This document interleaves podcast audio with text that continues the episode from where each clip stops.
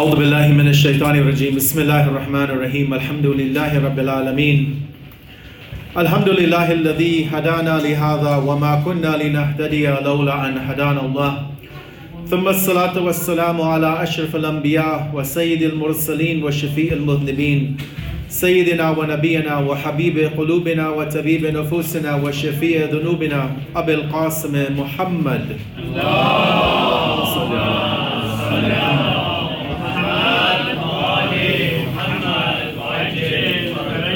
والصلاة والسلام على أهل بيته الطيبين الطاهرين المعصومين المظلومين المنتجبين لا سيما مولانا وسيدي صاحب الأسر والزمان روحي وأرواح العالمين له الفداء وأجل الله تعالى فرجه الشريف ولعنة دائمة على أعدائهم من الآن إلى قيام يوم الدين ما بعد رب اشرح لي صدري ويسر لي أمري واحلل عقدة من لساني يفقه قولي for the hastening of the return of our 12th Imam and our Savior And the savior of all of humanity, Imam al-Hujjah, one salawat upon Muhammad wa Ali Muhammad.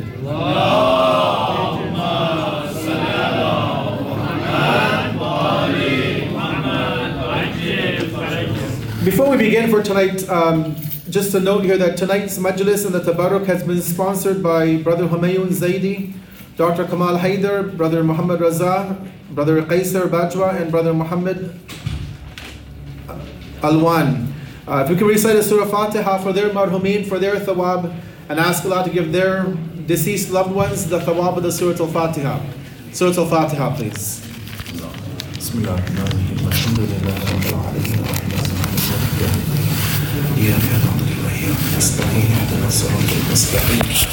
صراط الذين أنعمت عليهم غير المغضوب عليهم ولا الضالين one more salawat upon Muhammad wa Ali Muhammad. Allah. Allah.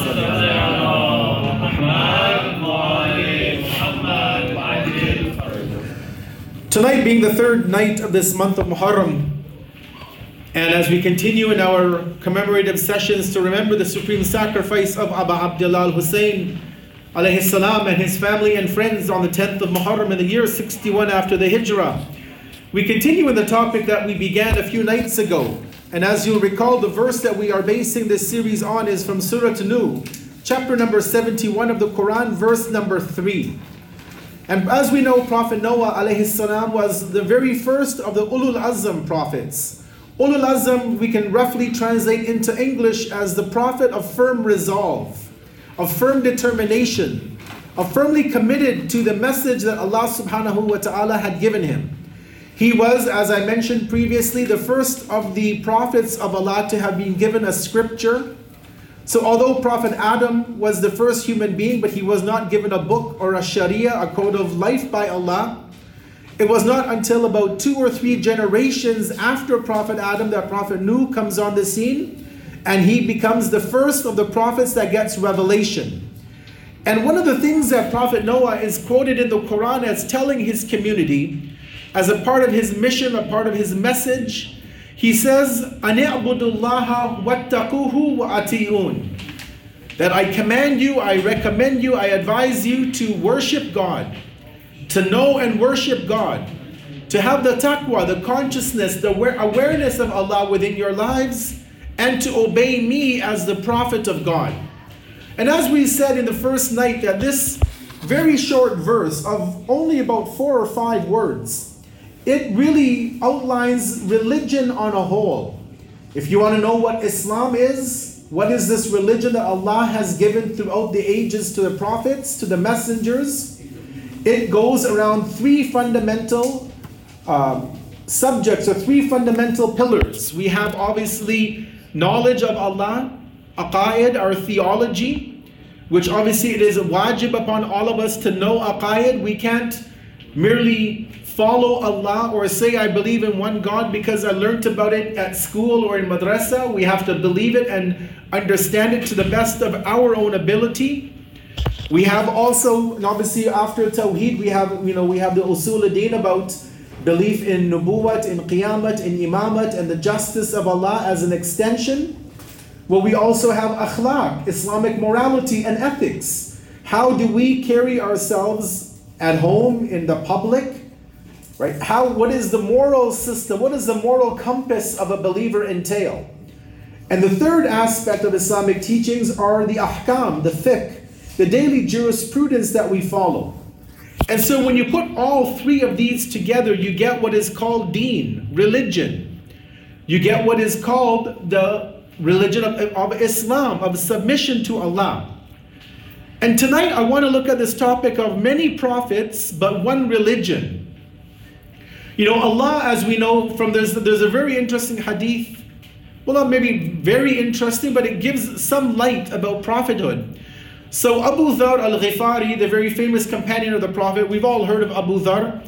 We know that the Prophet would say that the sun has not shone, has not shone on anybody more truthful and honest than Abu Dhar, a great companion who was uh, an ardent follower and supporter of the Prophet and the family of the Prophet. He one time comes to Rasulullah and he asks him, Ya Rasulullah, how many messengers had Allah sent? How many of these deputies had Allah sent to humanity? And the Prophet tells Abu Dhar that magic number that we all learn 124,000 prophets. So Abu Dhar was given this information. When we come to our era, Right? Because we know Rasulullah was the final messenger in that entire chain of 124,000 prophets that were sent for the guidance of humanity. We know that about 26 or so are mentioned in the Quran by name. We have like Adam, we have Nuh, we have Idris, we have Musa, we have Isa, Ibrahim, Ishaq, Ismail, uh, Yaqub, Yunus, many other prophets. Three or four prophets are mentioned in the Quran not by name. So you look at Surah Yasin, there's a story about uh, three other people. Allah says, وَأَزَزْنَا بِثَالِث that three people were sent to this group. There are other prophets like that mentioned by an indication, but their names are not mentioned in the Quran. All of these prophets come to humanity we expect them all to teach one message, which is submission to Allah, which is to follow the Messenger of Allah. But yet, when you and I look around the world today, we see not only tens, not hundreds, but we see thousands of religions today. Obviously, the most predominant religion in the world today, in terms of numbers, is Christianity. Number two is Islam. But then you have Buddhism, Hinduism, Shintoism, Taoism, you have Sikhism, you have all of these other isms and religions that continue to make up that number of the people who follow, whether it's a man made religion or it is a divinely inspired and divinely taught set of teachings that have branched off. Tonight, I want to look at this topic of many prophets but one religion and how does the belief of there being many religions, how should that mold us living in a very multicultural, pluralistic society that Canada is. You know, if you think about where most of you came from, from back home in other parts of the world, whether it's the Far East, whether it's India or Pakistan, or Iraq or Afghanistan, or another country maybe that I'm not aware of, we tend to live in countries which are very, uh, they're very what can we say that there, there there's not a lot of uh, you know variety right it's muslims majority 80 90 95 98% muslim and then there are some groups right there are some christians some people from the jewish community some sikhs some hindus and so when we live in those countries at one level it's great because we're all muslims we're all or a majority of shia ethna ashari let's say so life becomes easy we don't have to explain to our manager why we need the 10th of Muharram off. Schools are closed, work is shut, right? And so, those areas where we live, it makes it very easy to live. But we come to Canada, we come to Europe, we come to North America, and we recognize the fact that we are a minority within a minority. We're Muslims, which makes us a minority in the world, and then we're Shia Ethna Ashari, we're a minority within the Muslim world. And we obviously began to question a lot of things, and especially the younger generation, because they're more exposed to friends at school who follow other religions, they're at work, they're interacting with people who follow other ways of life. A lot of questions began to creep up in the minds of these individuals. Obviously, living back home had its benefits and it also had its drawbacks. Obviously, benefits, as I said, were it was easier to practice Islam. You didn't have to worry about, you know, the basics of religion. The adhan would be there, you'd go to the masjid and pray. Ramadan would come, fasting was easy. Muharram would come, it's easy to go to the majlis. For the most part, obviously, there are certain parts of the Muslim world where we as Shia and Ashari are not even allowed to have these kinds of gatherings. And many of us maybe have lived in those parts of the world where we don't even know can we make it to the majlis alive? And will we leave that gathering alive? But for the most part, life back home was very good. But one of the benefits of coming to this country, and there are many benefits, but there are also many drawbacks. One of the benefits, obviously, is more freedom to practice our religion as we are doing tonight and as we have been doing for this month of Muharram so far and as we will continue. But we also have a challenge of the fact that for some people to live in this kind of a country could be haram. Like in the books of the scholars of the of the maraja of the ulama, they have a term. They have a term in Arabic, at-ta'arrub ba'd al-hijra, which literally means that you're going back on Islam. That you le- you lived in a Muslim country, in a Muslim society, you're able to practice your religion, albeit with some level of difficulty and you left that environment to come to whether the West or the East, it makes no difference. You move to a non Muslim country, and now it becomes very difficult, if not impossible, to follow Islam. It becomes impossible to keep your children on the right path. You might even end up losing the children, as we have seen, unfortunately, many times where our youth end up leaving religion altogether. They either become atheist or agnostic or they just don't identify as Muslims anymore. And scholars are quick to point out, based on a hadith of the Prophet and the family of the Prophet, والسلام, that this sin of leaving a Muslim country, a predominantly Muslim country, coming to a country where it is not Muslim dominated, where we will not be able to practice our religion, where we will not be able to uh, convey Islam to the next generation that they say this is a major sin, one of the kaba'ir, a major sin up there with the other major sins of the Quran. But it's not all gloom and doom. Right? It's not, well, I'm here now, what can I do? Am I committing a haram by living in Canada, in Saskatchewan, in Saskatoon? Is it haram to be here? Well, it might be, as I said, but let me give you one example of a story that takes place at the time of the sixth Imam Imam Jafar al-Sadiq alayhi salatu was salam.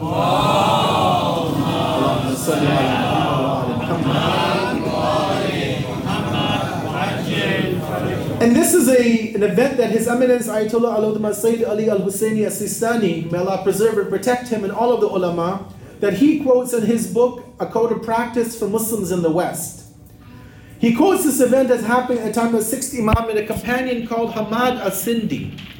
So Hamad is apparently a businessman, he's a merchant, he's a trader. He goes around different parts of the world of that era and he buys and sells, he trades. And sometimes he goes to Muslim areas or Muslim predominant countries.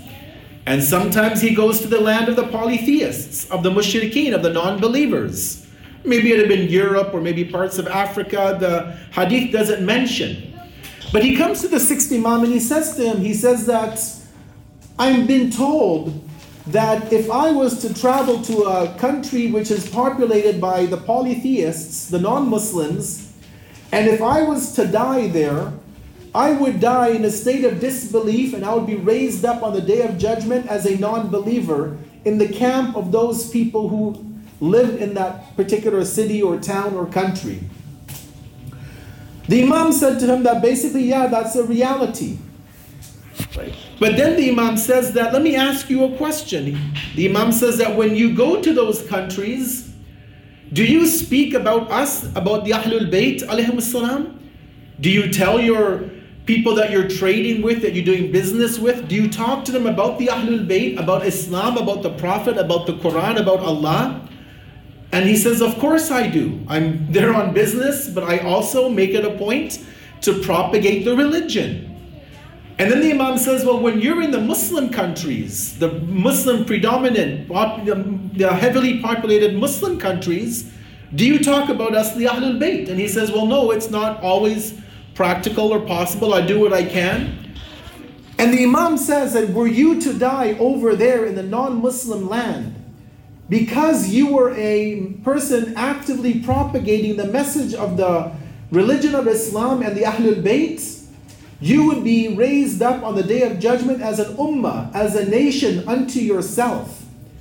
You would be a man who would be on his own, basically in his own group, because you were going to non Muslim countries, but you weren't just there to make money to send it back home, right? You weren't just there to make a quick buck. No, you were concerned about the spreading of the, prop- of the propagation of the religion. And that should give us a room to think about what are we doing in Canada.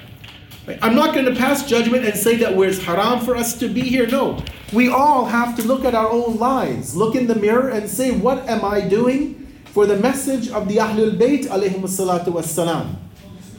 You know, I wasn't asked to say this, but because it came up as we heard the announcement asking for donations and membership drive and to make sure that these functions can continue, this is one way. Maybe you'll say, I don't have the ability to go and give a lecture. Okay, fine. Maybe you might have the ability to go and put, a, put some quotes on Twitter, or you're on Instagram, or you're on Facebook. Maybe you don't have the ability to do that, but you have money. Then you should be supporting this center, other communities, other centers, other institutions that are in Canada, that are in North America, that are propagating the message of Ali Muhammad. Because if you can't do the work directly, then at least support those organizations, those people, those groups that are doing the job for you. And maybe through that, Allah will allow us to live in this, in this country and to make the benefit of it. And at the same time, that we will not be reneging on our responsibilities of conveying the teachings of Ali Muhammad alayhi salatu Allah. Allah.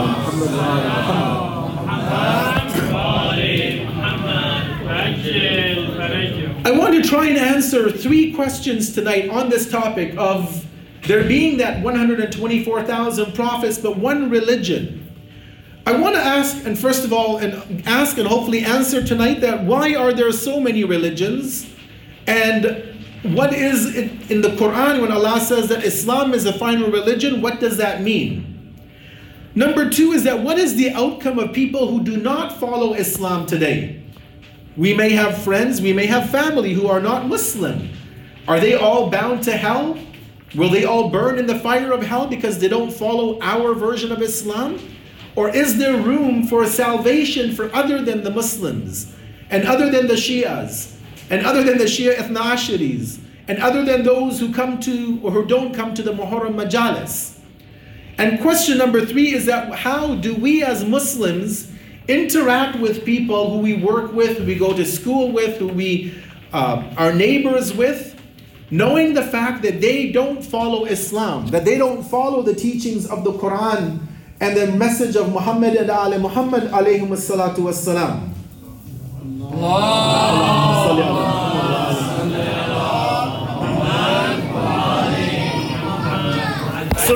first thing we have to recognize is that every prophet that came from Allah, those 124,000 prophets, however many had a book and a scripture, they all taught Islam. So, what you and I see out there today as this manifestation of Judaism, of Christianity, Prophet Musa السلام, did not teach Judaism. Prophet Ibrahim, as the Quran says, Allah clearly says that Ibrahim was not a Jew or a Christian. Makana Ibrahimu Yahudiyan wala Nasraniyan. He wasn't a Jew or a Christian, but he was a Hanif. He was a Muslim. وَمَا min al mushrikeen. And he was not a polytheist. Jesus, if you ask the Christians today, what religion did Jesus preach? Well, we believe he taught Islam, submission to God. He did not teach Christianity. He didn't say, Come and follow me and worship me. He taught Islam. So that's the first thing to keep in mind is that every prophet that we see in the history, whether we know their name or not, they all taught one religion, which is Islam. As Allah says, in the Dina, in the Lahil, Islam. Indeed, the only deen, the only religion acceptable to God is Al Islam, is submission to God. Now, obviously, submission will take a different form in every era. At the time of Prophet Nuh, alayhi salam, his message was Islam, but it was limited because of the limits and the confines on humanity at that time. You fast forward to, let's say, Prophet Musa, what he gave to Banu Israel, the children of Israel, was Islam, but it was limited in that geographic region that they inhabited, limited in the, in the time that they were in. It wasn't meant to go on forever. Same with Prophet Isa. His teachings were limited to a group of people who were the Bani Israel who were expected to follow him. And we see this in the Quran if you look at chapter uh, Surah As-Saf, where Allah quotes uh, Prophet Isa as saying, Ya Bani Israel, inni Rasulullahi ilaykum, that I am a prophet sent to you to the Bani Israel, to the Jewish community. He was sent to them for them to convert from the teachings of Musa to his teachings. And then obviously with Rasulullah coming on the scene, people are expected to now follow his version or his teachings of Islam. The way I, I like to understand or give the example of all of these different prophets and their Islam, so to speak, is like that device that many of you hold in your hand, your smartphone. Whether it's an iOS or an Android device, as you know, every year there becomes there comes a system upgrade. Right? iOS goes from 10 to 11 to 12 to 13 to 14. Google will introduce a new operating or update to Android every year. They'll change the naming convention, they'll add a new functionality to the operating system. As the hardware gets better, so does the software. Right? There was a time when phones didn't have cameras. Then cameras came on the scene, so the software had to advance and adapt to the hardware change. Religion is the same. As humanity was progressing, societies were becoming more complex and diverse, relationships became more intertwined. Eh, you know, economies began to develop, people were trading, buying, and selling, marriage, all of these things were happening. Allah had to continuously tweak the operating system it was always Islam, just like iOS is always iOS from version 1 all the way to, let's say, 14. But there are different iterations, there are different advancements. And similar is Islam, the religion of Allah. It had to go through advancement gradually because humanity was developing gradually. Now we get to a point today in 2021, there's no more prophet to come. But we know that we have 12 Imams that were succeeding Rasulullah. The 12th Imam won't bring a new Islam, but he will purify our Islam of the corruption, of the deviation, of the uh, alterations we have made into it. But it will be the same Islam, but the pure version of it, right? Just like you have stock Android, and then you have companies that add on to Android and they make their own iteration the 12th Imam will bring stock Islam. It'll be a pure Islam that we might not even recognize. And there's a hadith about this where the hadith says when the 12th Imam makes his advent, he will bring a quote unquote new Quran and a new Islam, and he will be very harsh and stern with the Arabs. The new Islam is not a new version, it is the pure Islam that we have corrupted. The Quran, the 12th Imam will bring, is not a new Quran hiding in a cave. No, it is the, the true teachings of the Quran that we have perverted and deviated. So all of the prophets brought Islam, we've twisted, we've tra- changed the religion, and it has to then go back to the pure, unadulterated version of that religion. And because of that, because of all of the prophets bringing one religion, that's why I say that this is the final path. And had we been alive in the time of Prophet Jesus, and we met him, and we saw his miracles, and we saw the way he carried himself, may Allah bless him as a beloved Prophet of Allah. And as we know, he will return with the 12th Imam to establish justice, to remove tyranny. He will, as the hadith say, he will destroy the cross, he will kill the pig, he will bring Christi- the Christians onto the path of Islam, onto this path that we are on today. But had we been there at that time and we were a member of Bani Israel, we would have converted to Prophet Isa. And then obviously we would not have lived the 600 years to see Rasulullah, but maybe our great great great grandchildren would have. And we would have told them that when the Prophet comes, the last Prophet comes, follow him. And so through that line, we would continue in Islam through the previous prophets until we would have gotten, or our children would have gotten to Prophet Muhammad sallallahu alayhi wa alihi wa sallam.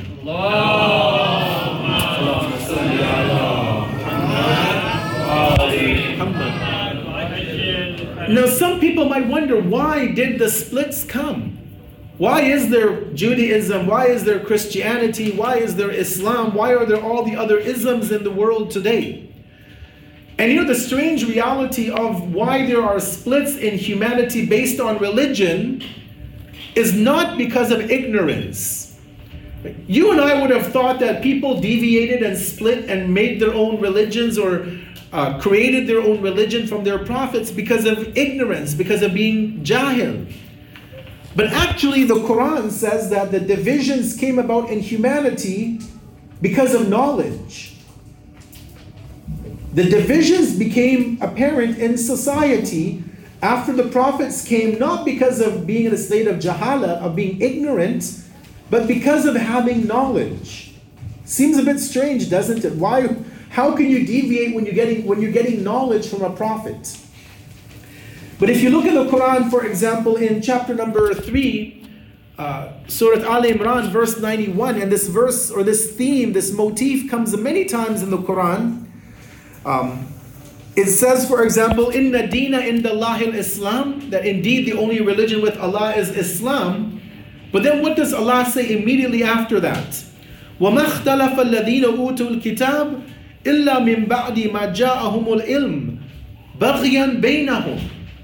That Allah says that their differences did not arise in human society between those who are given the book, who are given teachings by Allah, except after knowledge came to them because of the fact that they basically felt that they had a monopoly on religion. So the, the uh, Bani Israel, the Jewish community, they felt, and you can read this in the Quran in Surah Al Baqarah, is replete with the story of Bani Israel.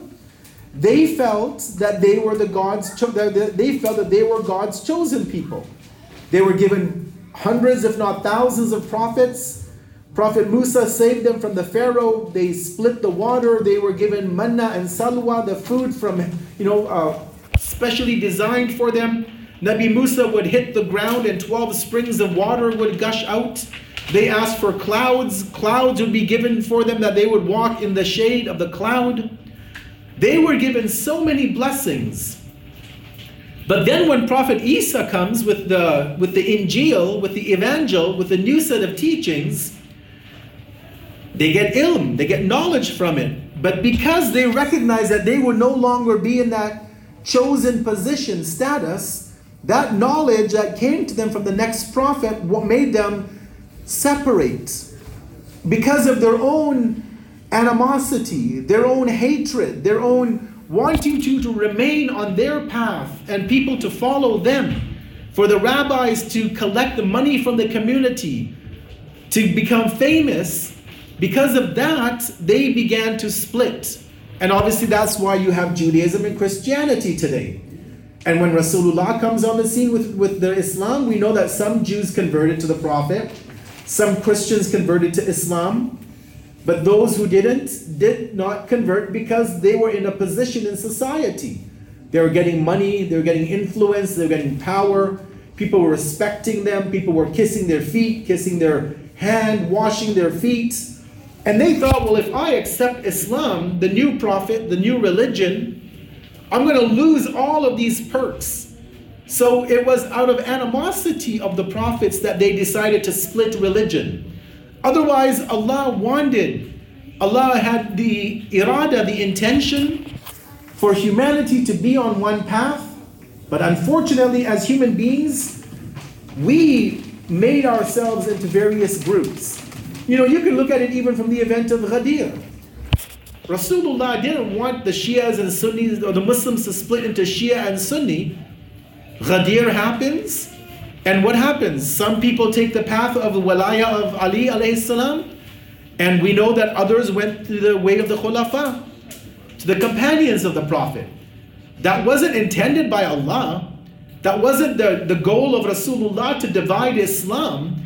It was the people because of personal benefits, because of the fact that they would lose, uh, you know, favorite status in the, com- in the community at that time that the split happened even within the faith of Islam.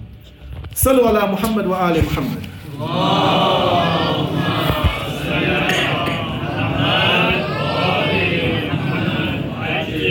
So, with all of these different paths, all of the different ways, right, and some of them we don't doubt will get a person to Allah. If, if a person today in 2021, living in one part of Canada, let's say, has never heard about Islam, Allah will not throw that person in hell because they were never given the message.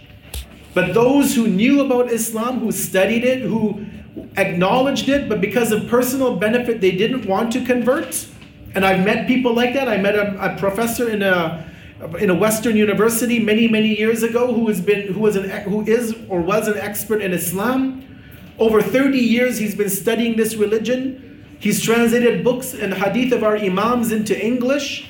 He's probably done more service for the community than most of us, myself included, have done in our lifetime. But he remained a Christian because his uh, approach of Islam it was not as a way to learn the truth, it was a way to make money. It was a career.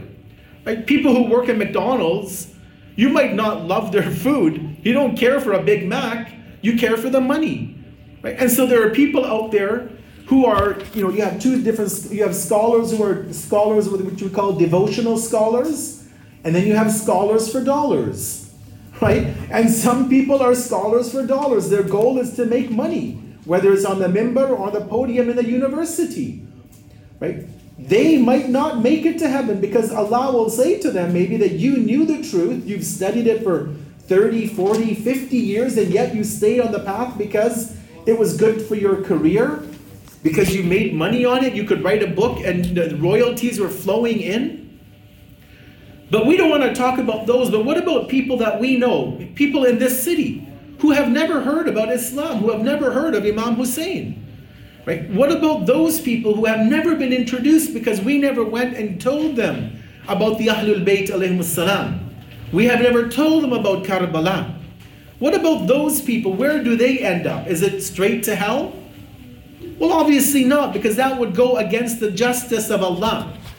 And so I'll just give you one example of a verse and I'll move on. From chapter number 3, again, Surah Al Imran, verse number 62, Allah tells us. Inna ladina amanu, indeed those people who believe, meaning in the message of Prophet Muhammad sallallahu alaihi wa alihi wa sallam.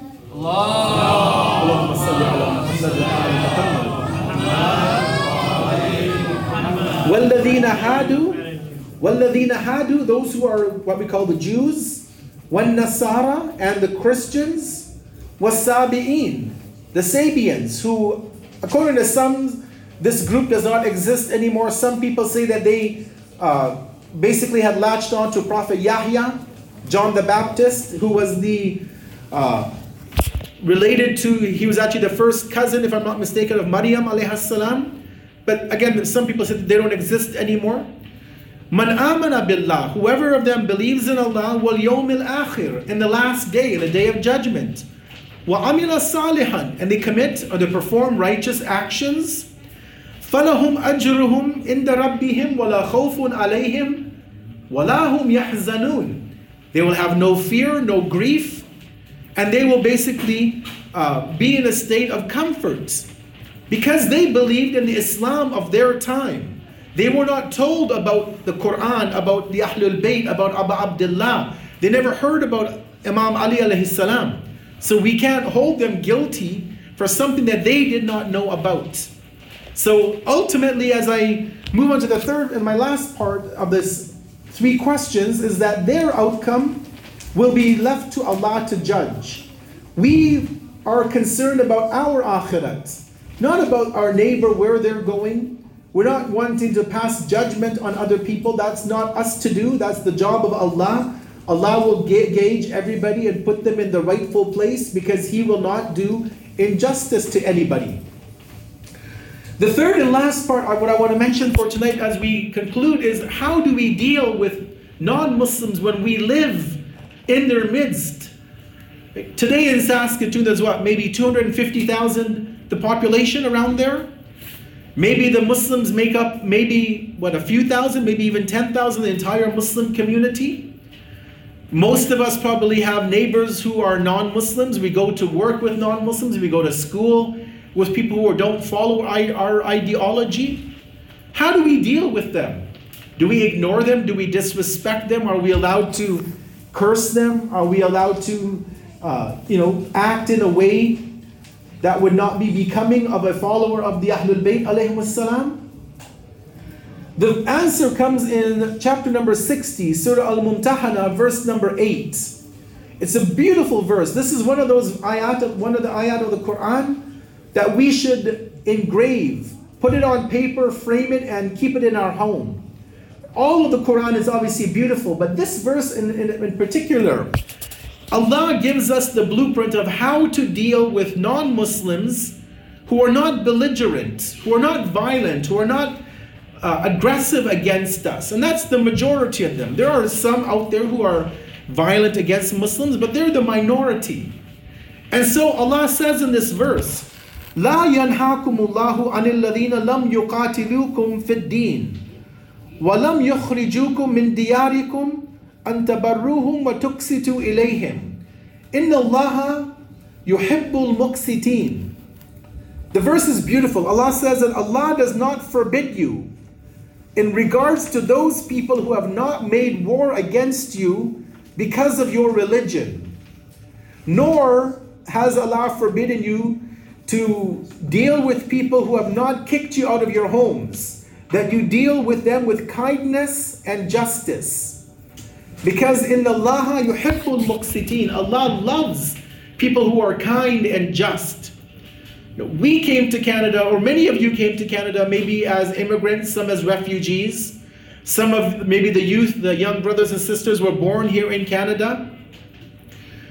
We haven't been kicked out of our homes in Canada yet, and inshallah it will never happen.